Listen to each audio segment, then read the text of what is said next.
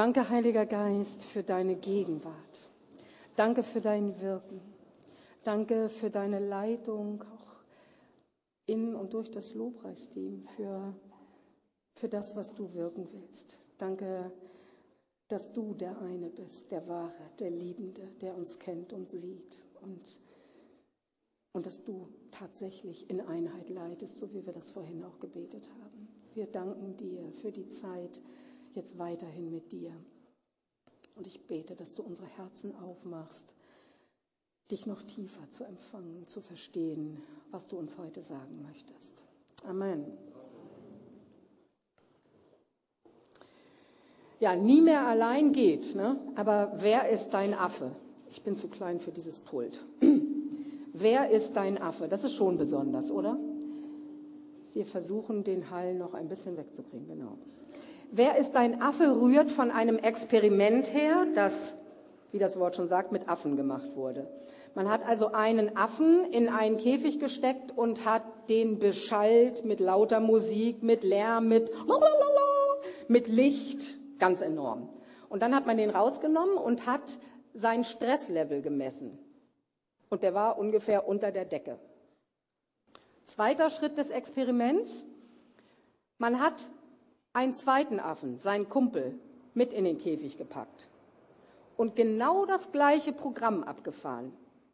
Lärm, Musik, Licht, genau die gleiche Zeit, genau das gleiche Programm. Danach hat man wieder seinen Stresslevel gemessen und was glaubt ihr? 50 Prozent, 50 Prozent niedriger, nur weil sein Kumpel dabei war. Das ist die Frage, und wer ist dein Affe? Schön, dass ihr da seid und mir weiter zuhört. Eigentlich können wir nach der Anbetung nach Hause gehen, weil da war alles drin. Da war alles drin. Ich lese einige Verse aus Johannes 17. Ich fange so, also ich bin kein PowerPoint-Mensch, wie ihr seht. Ich habe keinen Knipser in der Hand. Ihr müsst mir folgen und selber in eurer Bibel lesen, wenn ihr wollt. Und am besten zu Hause nachlesen und das nochmal bebrüten und beten und sagen, Heiliger Geist, erklär mir das. Was, was steckt da für eine Tiefe drin? Also Ausschnitte aus Johannes 17, dem sogenannten hohen priesterlichen Gebet ab Vers 9. Da betet Jesus, ich bitte für sie und nicht für die Welt bitte ich, sondern für die, welche du mir gegeben hast, denn sie sind dein. Und alles, was mein ist, ist dein, und was dein ist, ist mein. Und ich bin in ihnen verherrlicht. Und ich bin nicht mehr in dieser Welt, und diese sind in der Welt, und ich komme zu dir. Heiliger Vater, bewahre sie in deinem Namen, den du mir gegeben hast, dass sie eins seien wie wir. Vers 15. Ich bitte nicht, dass du sie aus der Welt wegnimmst, sondern dass du sie bewahrst vor dem Bösen. 20. Aber nicht für diese allein bitte ich, sondern auch für die, welche durch ihr Wort an mich glauben, damit sie alle eins seien, wie du, Vater, in mir und ich in dir. Dass auch sie in uns eins seien, damit die Welt glaube, dass du mich gesandt hast. Und die Herrlichkeit, die du mir gegeben hast, habe ich ihnen gegeben, dass sie eins seien, wie wir eins sind, ich in ihnen und du in mir, dass sie in eins vollendet seien, damit die Welt erkennt, dass du mich gesandt und sie geliebt hast. Vater, ich will, dass die, welche du mir gegeben hast, auch bei mir seien, wo ich bin, damit sie meine Herrlichkeit schauen, die du mir gegeben hast. Dieser letzte Satz ist so wunderbar, darüber muss man mal extra nachdenken und eine, mindestens eine Predigt halten. Jesus betet also, dass der Vater uns nicht aus der Welt rausnimmt, sondern darin bewahrt und dass wir immer und immer öfter da sind, wo er ist und seine Herrlichkeit sehen können. Wow. Also er müsste nicht für uns beten, wenn wir dann gestorben sind. Ne? Dann sehen wir ihn. Es geht darum, im Leben. Vater, ich will, dass, dass die, die zu mir gehören, bei mir sind, damit sie meine Herrlichkeit schauen, die du mir gegeben hast. So, aber leider ist das heute nicht das Thema. Deshalb lest das zu Hause und sagt, Herr, offenbare mir, was bedeutet das? Ich will da rein. Jesus betet also, er bittet den Vater für seine Jünger, für seine Nachfolger, für seine Freunde. Ich bitte für sie, sagt er, und nicht für die Welt, nicht für die anderen.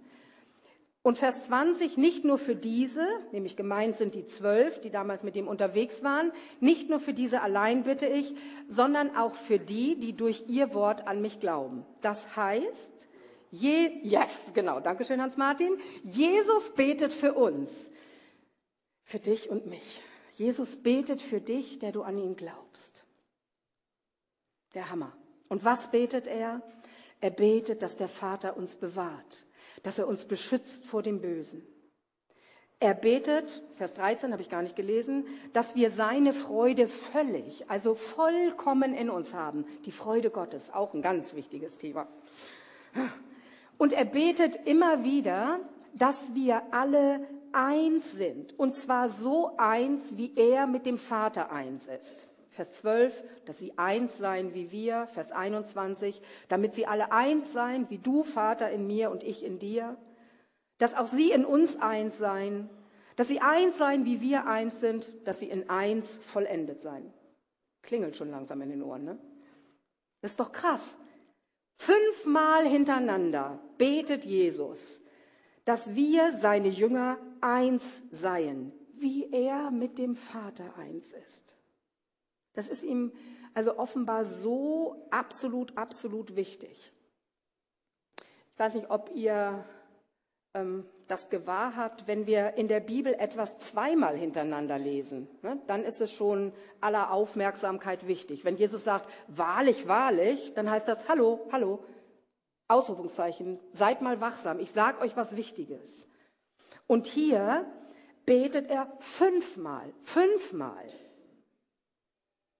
eins mit ihnen und eins untereinander. Was ist das jetzt für eine Einheit, die Jesus, der Sohn und Gott der Vater so leben? Diese Einheit ist Liebe. Vers 26, damit die Liebe, womit du mich geliebt hast, in ihnen sei und ich in ihnen.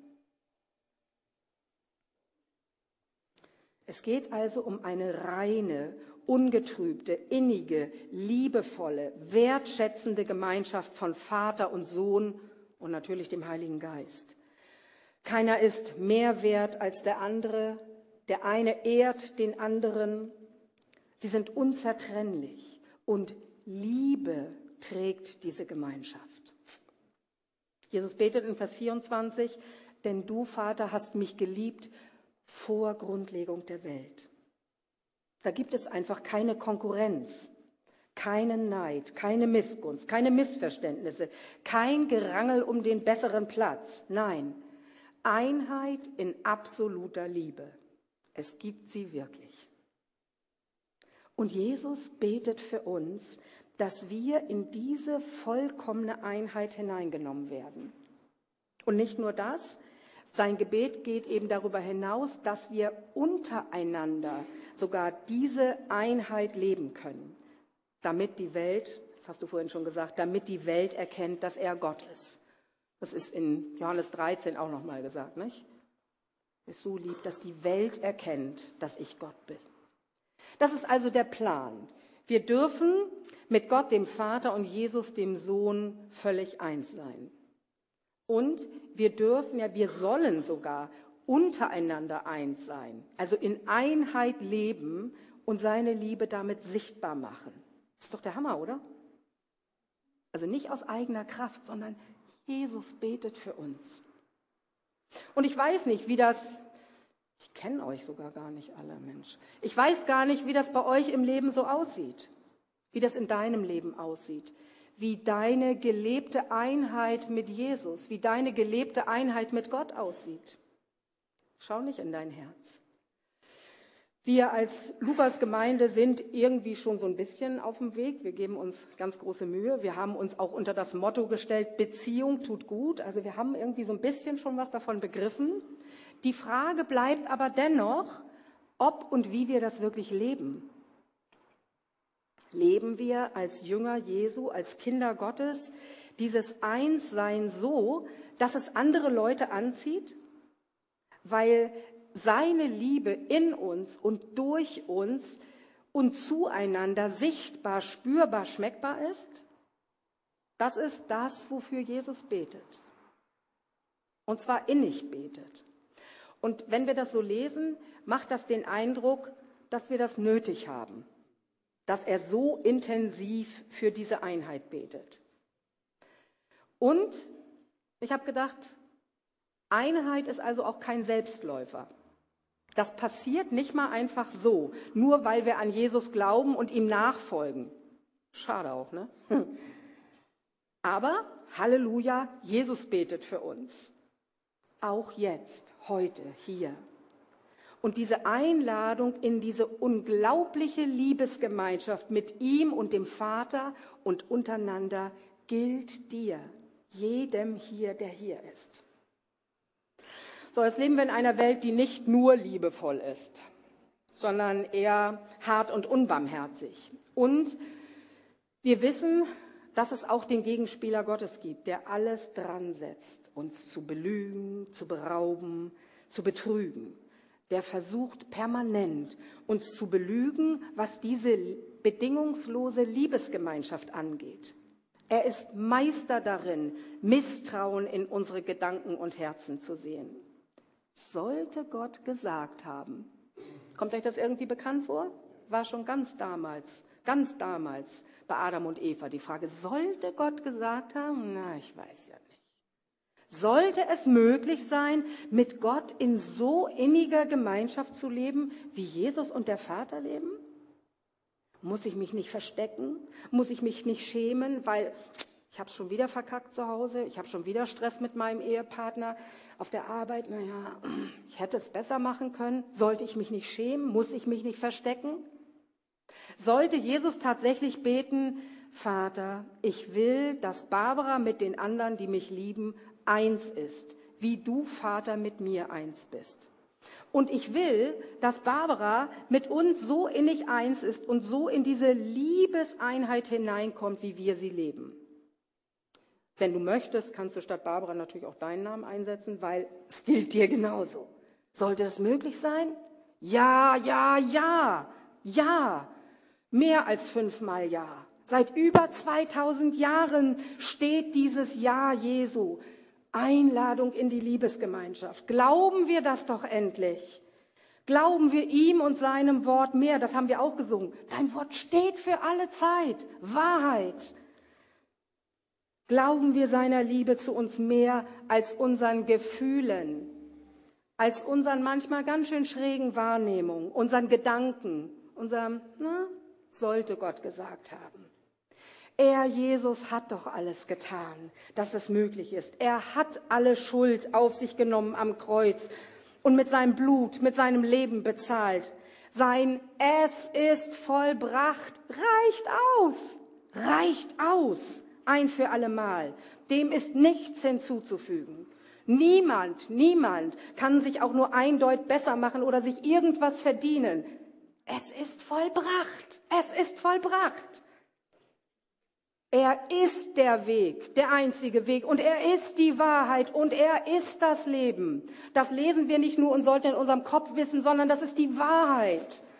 Ach Mensch.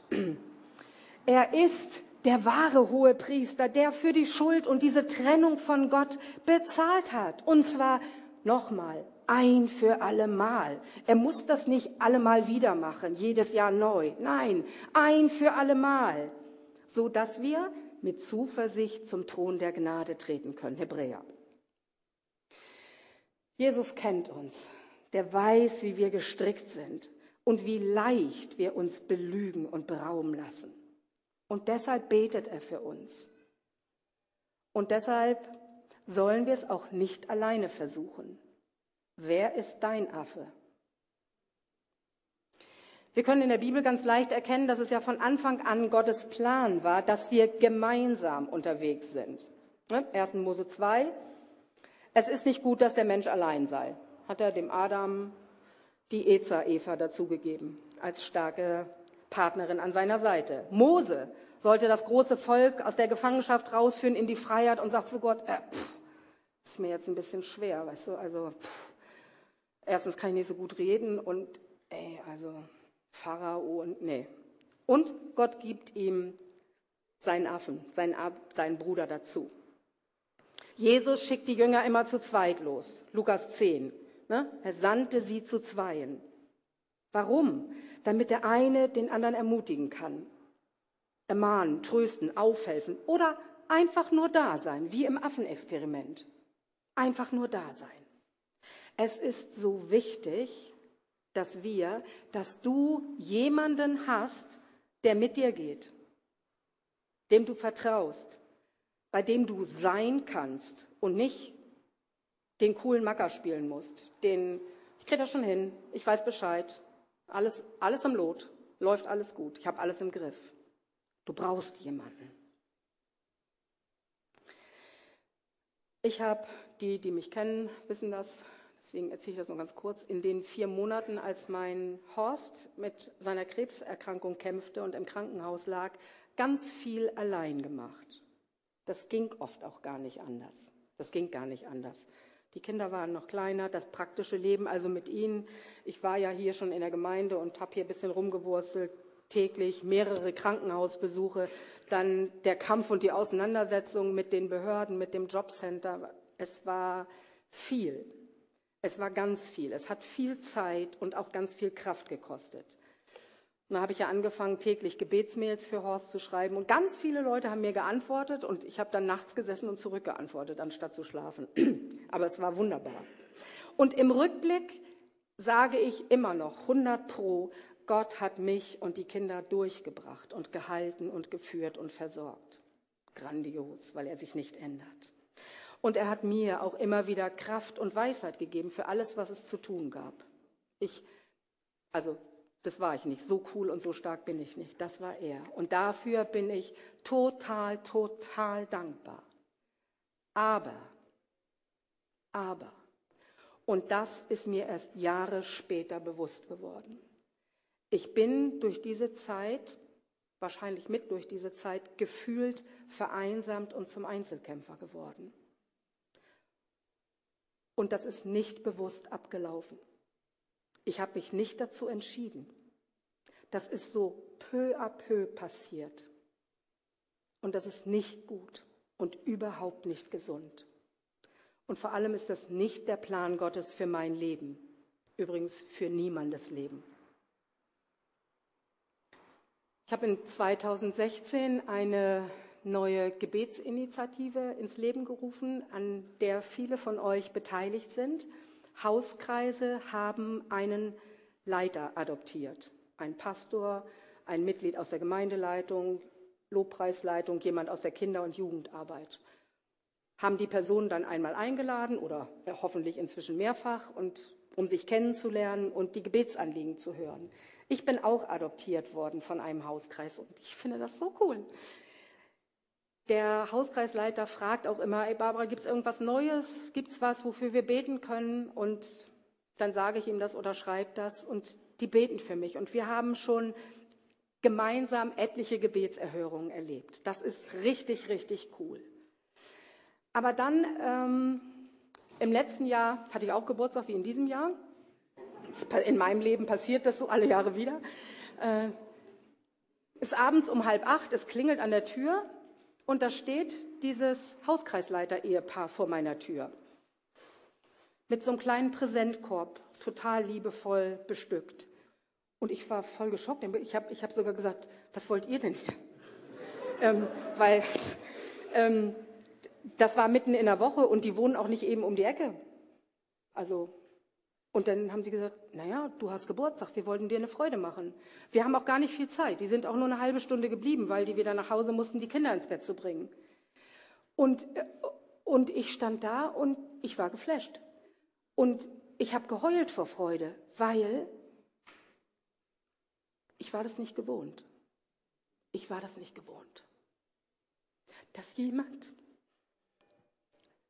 einfach so kommt und mir was Gutes tut weil er mir sagen will, du bist mir wichtig. Merkt ihr das?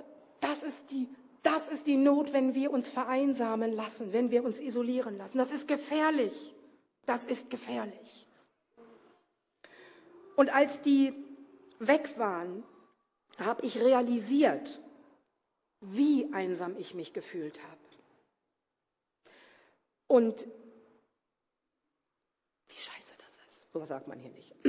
Also meine, meine überaus erstaunte Reaktion, meine, meine Tränen der Freude über diesen Besuch haben mir deutlich gezeigt, oh oh Barbara, hier stimmt was nicht. Hier stimmt was nicht. Hier ist etwas ins Ungleichgewicht gekommen in deinem Leben. Wahrscheinlich seid ihr alle nicht so blöd wie ich und ähm, kennt sowas gar nicht. Aber es ist mir trotzdem wichtig, weil so, das ist mein Thema und ich teile immer gerne, was so bei mir so abgeht. Ähm, deswegen möchte ich mal so ganz generell auch mit euch darüber nachdenken, wer ist mein, wer ist dein Affe? In unserer Gesellschaft ist es üblich geworden, dass jeder sich selbst der Nächste ist. Es ist üblich, ne, dass man sich um alles selber kümmert.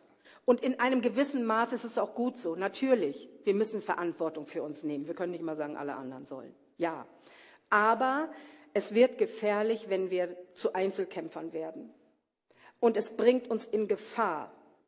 Es bringt uns auch in Gefahr, komisch zu werden, weil es da niemanden mehr gibt, der uns die Marotten spiegelt, die sich so einschleichen. Ganz blöd. Es ist gefährlich, wenn wir auch nur emotional vereinsamen. Ich war ja in der Gemeinde, ich hatte ja viele Leute rundum, ne? das war es ja nicht. Also gefühlt vereinsamt. Und es war ja eine Lüge, denn meine Freunde, von denen ich mich isoliert fühlte, die waren ja trotzdem noch da. Bloß ich war nicht bei ihnen. Es ist gefährlich, wenn wir alles mit uns selber ausmachen. Es ist allerdings auch gefährlich, wenn wir jetzt unseren Affen suchen und eine völlig überhöhte Erwartung an den oder diejenige haben. Nicht? Ich, ich suche den Freund oder die Freundin, die immer und absolut und hundertprozentig für mich da ist. Und immer. Ich kann anrufen zu Tag und Nachtzeit und immer und immer. Also auch bei Partnerschaft. Sorry, aber diesen Menschen gibt es nicht. Hm. Weil wir sind alles Menschen und wir, das kriegen wir einfach nicht hin. Das kriegen wir einfach nicht hin. Also auch mit so einer überhöhten Erwartung Könnt ihr knicken. Und dennoch ist es Gottes Thema für uns, nicht allein zu sein. Ja? Adam und Eva, Mose und Aaron, David und Jonathan, Jesus, der seine zwei Jünger losschickt. Und dann will ich ein bisschen über Elia reden. Elia, kennt ihr? Der Prophet Gottes. Der hört Gottes Stimme und folgt ihr. Der sagt eine Dürrezeit voraus. Es gibt ihn schon lange nicht mehr. Die dann eintritt. Er folgt Gottes Hinweis an diesen Bach, wird von den Raben versorgt, bis auch der Bach austrocknet. Dann wird er zu dieser Witwe geführt. Die wollte sich gerade aus ihrem letzten Krümel Mehl und Öl ein letztes Brot backen für sich und ihren Sohn, um dann zu sterben. Und lässt sich darauf ein und backt zuerst für Elia und erlebt dieses Versorgungswunder während der ganzen Dürrezeit, dass ihr das Öl und das Mehl nicht ausgeht. Toll, Versorgungswunder Gottes. Dann stirbt ihr Sohn. Und dann sagt Elia, ey, ey, das geht gar nicht. Ne? Nimmt den Sohn, schleppt den zu sich hoch ins Zimmer, legt sich dreimal drauf und betet und sagt, Gott, kann doch nicht wahr sein. Die hat alles für mich gegeben und jetzt nimmst du ihr den Sohn. Der Sohn wird wieder lebendig. Gott arbeitet und handelt. So. Und dann kommt es zu dieser spektakulären Konfrontation mit den 450 Baalspriestern. Israel hatte da so einen König und der hatte eine Frau, die hieß Isabel und die hat diesen Baalskult mitgebracht. Überall standen die Baals ist gar nicht, das ist der, wo die Kinder geschlachtet werden. Also, das Volk Israel war verwirrt und Elia war gesandt zu sagen, hallo Volk, entscheide dich mal, wer ist eigentlich dein Gott? Und es gab die Konfrontation. Diese Baalspriester haben einen Altar Steine aufgebaut, haben Tier geschlachtet, draufgelegt und haben den ganzen Tag getanzt und gebetet und geschrien und haben sich dann nachher geritzt, dass das Blut in Strömen floss. Leider Baal, naja, nichts passierte. Dann hat Elia seinen Altar aufgebaut, Steine, ordentlich Holz drauf, sein, sein Tier, sein Opfertier raufgelegt und zwölf Eimer Wasser darüber gegossen. Zwölf. Zwölf Eimer Wasser. Und dann hat er ein Gebet gesprochen. Herr, diese Geschichte müsst ihr auch lesen, 1. Könige 18 und 19. Herr Gott Abrahams, Isaaks und Israels, heute soll man erkennen, dass du Gott in Israel bist und ich dein Knecht und dass ich nach deinem Wort das alles getan habe. Antworte mir, Herr, antworte mir, damit dieses Volk erkennt, dass du, Herr, der wahre Gott bist und dass du selbst ihr Herz wieder zurückgewandt hast. Fertig, mehr nicht. Das ist relativ kurz. Und zack, Feuer fällt vom Himmel. Also Gott nimmt dieses Opfer und dieses Gebet an. Und der ganze Haufen samt Stein, alles, alles im Feuer verglüht. Und dem Volk fällt es wie Schuppen aus den Haaren, von den Augen. Das Volk erkennt, der Herr, er ist Gott. Der Herr, er ist Gott. Und damit ist die Geschichte noch nicht zu Ende, sondern Elia schlachtet nicht nur das Opfertier, sondern 450 Baalspriester. Das ist schon der Hammer. Das ist schwere Arbeit. So, was für ein Sieg, oder? Er folgt Gottes Reden. Er ist sich sicher, jawohl, Gott ist und tatsächlich Gott ist Gott. Und dann kommt der König ganz bedrüppelt nach Hause und sagt, ey Isabel, pff, blöd, alle deine 450 Priester sind tot. Da ist dieser Elia und weißt du, Showdown und ja. Und Isabel ist ein bisschen sauer. Und sagt sie also, nee. Bote, komm mal her, ich schreibe dir jetzt mal eine Botschaft auf. Pass auf, sie schreibt an Elia. Ja, morgen um diese Zeit mache ich dein Leben dem Leben eines von ihnen gleich. Ich bring dich um. Ein Satz. Und da kommt der Knick. Da fürchtet, steht, steht in der, könnt ihr nachlesen. Da fürchtete er sich und lief um sein Leben. Also Elia, der. Und ließ seinen Diener dort zurück. Er selbst aber ging in die Wüste und ließ sich unter einem Ginsterstrauch nieder. Da wünschte er sich sterben zu können. 1. Könige 19, Vers 3. What? Elia, was los mit dir? Geht's noch? Hast du nicht eben erlebt, dass Gott mit dir ist? Er ist doch der Mächtige, der Lebendige. Was brauchst du noch für ein Zeichen? Was los mit dir, Elia? Aus diesem Hochgefühl, aus diesem Sieg Gottes, aus dieser Begeisterung, dass das Volk erkennt, jawohl, Gott ist unser Herr, kommt ein einziger Satz von einer Isabel und morgen werde ich dich töten. Und deine ganze Begeisterung, deine ganze Sicherheit, deine ganze Stärke ist dahin. Panik. Er flieht in die Wüste. Allein. Er lässt seinen Diener zurück. Er hatte also eigentlich einen Affen und hat sich dummerweise von ihm getrennt. Ganz blöd. Er wird depressiv. Es wird so schlimm und so schnell so schlimm, dass er lebensmüde wird. Das ist doch krass, oder? Das kann man doch gar nicht glauben. Wie kann das passieren? Riesengotteserlebnis und mit einem Wisch ist alles vorbei. Furcht, Menschenfurcht, Menschenfurcht hatte ihn getroffen, ihn verwundet. Und er hat sie zugelassen. Er hat zugelassen, dass die Furcht vor Isabel größer wurde als seine Gottesfurcht. Und dann geht es ganz schnell. Er fürchtet sich, er läuft um sein Leben, er lässt seinen Diener zurück. Er kommt in die Isolation. Das heißt, er erlaubt, dass er isoliert wird. Ja? Das ist eine bekannte Strategie des Feindes. Und die Abwärtsschraube dreht sich schnell. Herr, nimm mein Leben, jammert er, als er da unter dem Ginsterstrauch sitzt. Keine Lust mehr, alles aus, hoffnungslos. So sind wir Menschen, oder? Himmelhoch jauchzten, zu Tode betrübt, heißt das passende Sprichwort dazu.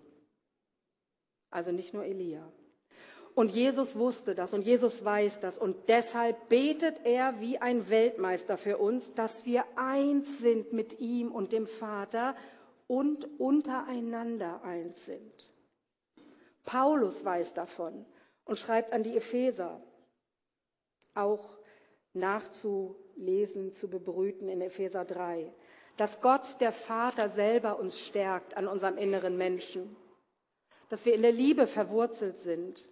Und dann eben dieser Vers 18, dass ihr imstande seid, mit allen Heiligen völlig zu erfassen, was die Breite, Länge, Tiefe und Höhe ist und zu erkennen, die die Erkenntnis übersteigende Liebe des Christus, damit ihr immer wieder bis zur ganzen Gottesfülle gefüllt werdet.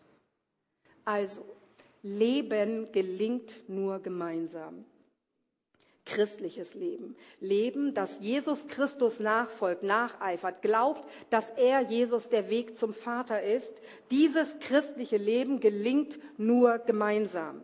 Wir brauchen einander, damit wir überhaupt eine Ahnung von ihm bekommen. Vers 18 sagt er hier, damit ihr imstande seid, gemeinsam mit allen Heiligen zu begreifen. Es ist so wie mit der Geschichte von den fünf Blinden, die den Elefanten beschreiben. Ne? Der eine beschreibt den Schwanz, den Rüssel, den Stoßzahn, ähm, ein Bein. Und alle, alle beschreiben ja etwas wirklich Reales eines Elefanten. Aber wenn sie das isoliert machen und sagen, ein Elefant ist dünn und hat am Ende ein Puschel. Das ist so. So ist der Elefant. Ich habe das gefühlt. Ich habe das erfahren. Und der andere sagt, nee, du hast ja wohl einen. Ne? Das ist stark und dick und das ist wie ein Baum, der Elefant. Und dann kriegen sie sich das Kloppen. Nur wenn alle gemeinsam ihre Erfühlnisse, es geht ja um Blinde, zusammenpacken, kriegen sie auch nur annähernd ein wirkliches Bild davon, wie ein Elefant aussieht.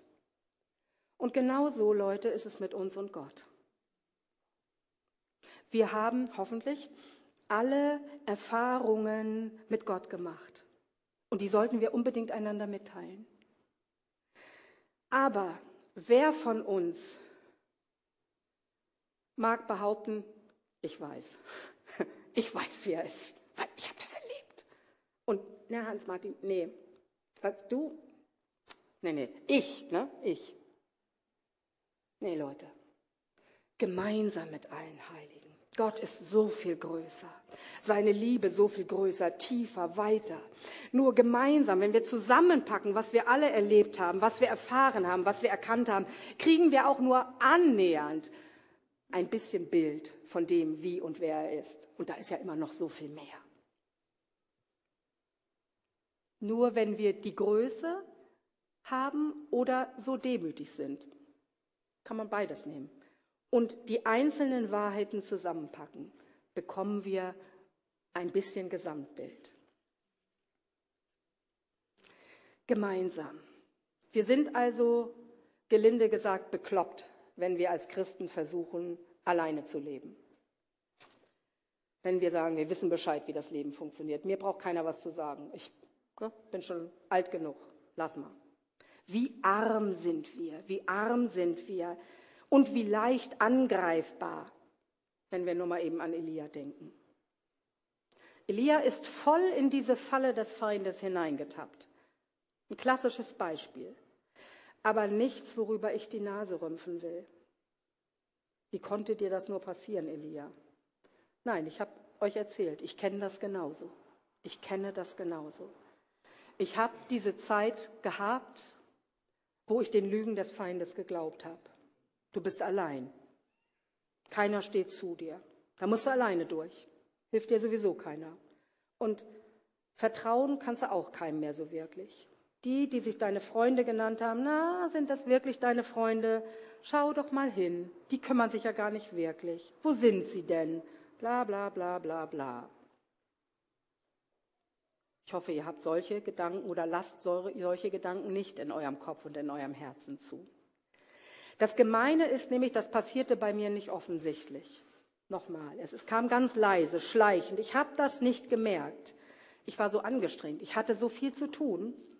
Viel zu viel zu tun wahrscheinlich. Ich musste mich um so viel kümmern. Und das hat mich unaufmerksam gemacht, diesen Lügengedanken des Feindes gegenüber. Und was hat es mit mir gemacht? Es hat mich isoliert. Ich fühlte mich allein und im Stich gelassen. Hilflos wie ein Opfer. Blöd, voll blöd. Und noch blöder, ich bin misstrauisch geworden. Ich konnte mich nicht mehr wirklich öffnen. Ich habe die anderen, meine vermeintlichen nicht mehr Freunde, beurteilt. Ich habe Dinge und Worte und Reaktionen von ihnen durch diese komische Opferbrille gesehen. Und natürlich wurden meine Vermutungen und meine Befürchtungen bestätigt, aber eben nur durch diese bekloppte Opferbrille. Und Leute, eindeutig Spielart des Feindes. In der Bibel wird das so beschrieben, er geht umher wie ein brüllender Löwe und sucht, wen er verschlingen kann. Wisst ihr, wie Löwen jagen? Das sind die starken und die mächtigen Könige, aber die toben nicht einfach in eine Herde rein. Nee, die legen sich auf die Lauer und die beobachten und gucken, wo ist ein krankes oder ein junges oder ein altes Tier und dann isolieren sie das Tier von der Herde und dann schlagen sie zu, drücken die Luft ab und dann wird es totgebissen. Von der Herde isolieren, Strategie des Feindes. Achtung, Achtung. Elia bekommt die Todesdrohung von Isabel, kriegt Schiss und will sterben. Bei mir haben sich Zweifel und Misstrauen breit gemacht und das hat mich gefühlt von meinen Freunden isoliert. Viel zu lange. Aber, Halleluja, Jesus betet sogar für mich. Und ich durfte das Ephesergebet wirklich erleben. Jesus hat mich nicht drin gelassen, sondern hat mich rausgerettet, wieder neu gestärkt am inneren Menschen, mir diese komische Opferbrille abgenommen. Ich konnte umkehren und sagen, dieses Ereignis, ne, dieser Geburtstag, wo Leute einfach kamen, meine Überreaktion hat mir diese Brille abgenommen. Und ich habe gesagt, hey, sag mal, was ist denn hier mit dir passiert? Wie bekloppt bist du denn? Danke für deine Vergebung. Ich mache mich wieder auf und habe gemerkt, natürlich sind noch alle da. Natürlich sind noch alle da. Äh, also, by the way, Überreaktionen bei irgendwas sind ein nicht unwesentliches Indiz für, da sollte man mal hingucken. Was steckt dahinter, ja? Also trau doch der Liebe, die Jesus für dich hat, mehr als deinen Gefühlen, deiner Wahrnehmung oder deinem Erleben. Er betet schon so lange für dich weil er dich unendlich und bedingungslos liebt. Und er will, dass du mit ihm und dem Vater und dem Heiligen Geist in dieser absolut innigen Liebesbeziehung lebst. Und Leute, es geht um Leben, nicht um ein Fürwahrhalten im Kopf. Also das ist ganz cool, dass ihr alle hier sitzt und das hört. Aber das macht überhaupt nichts in deinem Leben, wenn das nicht ankommt und umgesetzt wird. Und das ist mein Gebet, dass, dass es ankommt und leben wird. Leben mit ihm und untereinander. Johannes 17 nochmal betet Jesus ja, dass wir nicht nur eins sind und zu ihm gehören, sondern seine Herrlichkeit sehen. Ganz zum Schluss nochmal dies. Das Leben als Christ ist kein langweiliges, mittelmäßiges Leben, wo wir dann sonntags immer brav in der Reihe sitzen und dann nach Hause gehen und unser Leben führen. Nein, das Leben mit ihm, Jesus, ist das Spannendste, was es überhaupt gibt. Voller Überraschung. Der Himmel berührt die Erde. Erwarte mehr. Mann, Gott ist so viel größer. Er hat doch beschlossen, mit uns, mit dir, mit mir zu leben. In, in uns, durch uns zu den anderen. Immer, immer, immer. Der König aller Könige. Mit dir. Mit mir natürlich sowieso auch. Er will, dass du geborgen und sicher bist und dass du in dieser Liebesbeziehung gestärkt wirst. Und sein Gebet geht weiter, dass du in einer innigen Beziehung zu Menschen mit anderen aus der Gottesfamilie zusammen leben kannst. Du bist kein Einzelkämpfer. Du bist nicht allein.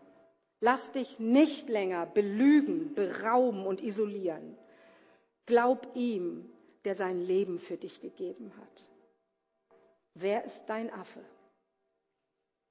Ich bete. Danke, Herr, für dich mit uns und für uns. Danke für deine Treue. Danke, Jesus, dass du alles getan hast Und danke, Vater, dass dein Erbarmen so viel größer ist, als wir uns das vorstellen können. Danke für deine bedingungslose Liebe.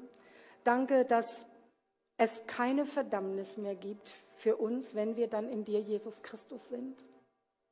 Danke, dass wir den Lügen nicht Glauben schenken müssen. Wir hätten es nicht richtig gemacht, wir seien isoliert, wir sind zu doof, wir haben es falsch gemacht, wir müssen uns erstmal wieder selber rauskrabbeln. Wir glauben diesen Lügen nicht mehr, sondern wir glauben dir und deinem Wort, dieser ewigen Wahrheit mehr als allen Lügen. Und danke, dass du uns zusammengestellt hast, dass wir eins sein dürfen, dass wir Gemeinschaft leben dürfen. Danke, dass wir keine Einzelkämpfer sind.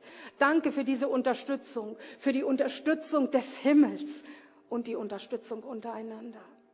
Danke für dieses perfekte Einssein mit dir und untereinander, das du, Jesus, ermöglicht hast. Und danke, dass wir das jetzt so greifbar, spürbar, schmeckbar auch im Abendmahl weiterführen dürfen. Danke, Heiliger Geist, dass du in uns wirkst. Bewahre das in unseren Herzen. Bring das in Bewegung und ins Leben, wo immer du und was immer du bei uns angesprochen hast. Und danke noch einmal, wir müssen es nicht allein schaffen. Jesus, du hast es bereits geschafft. Halleluja.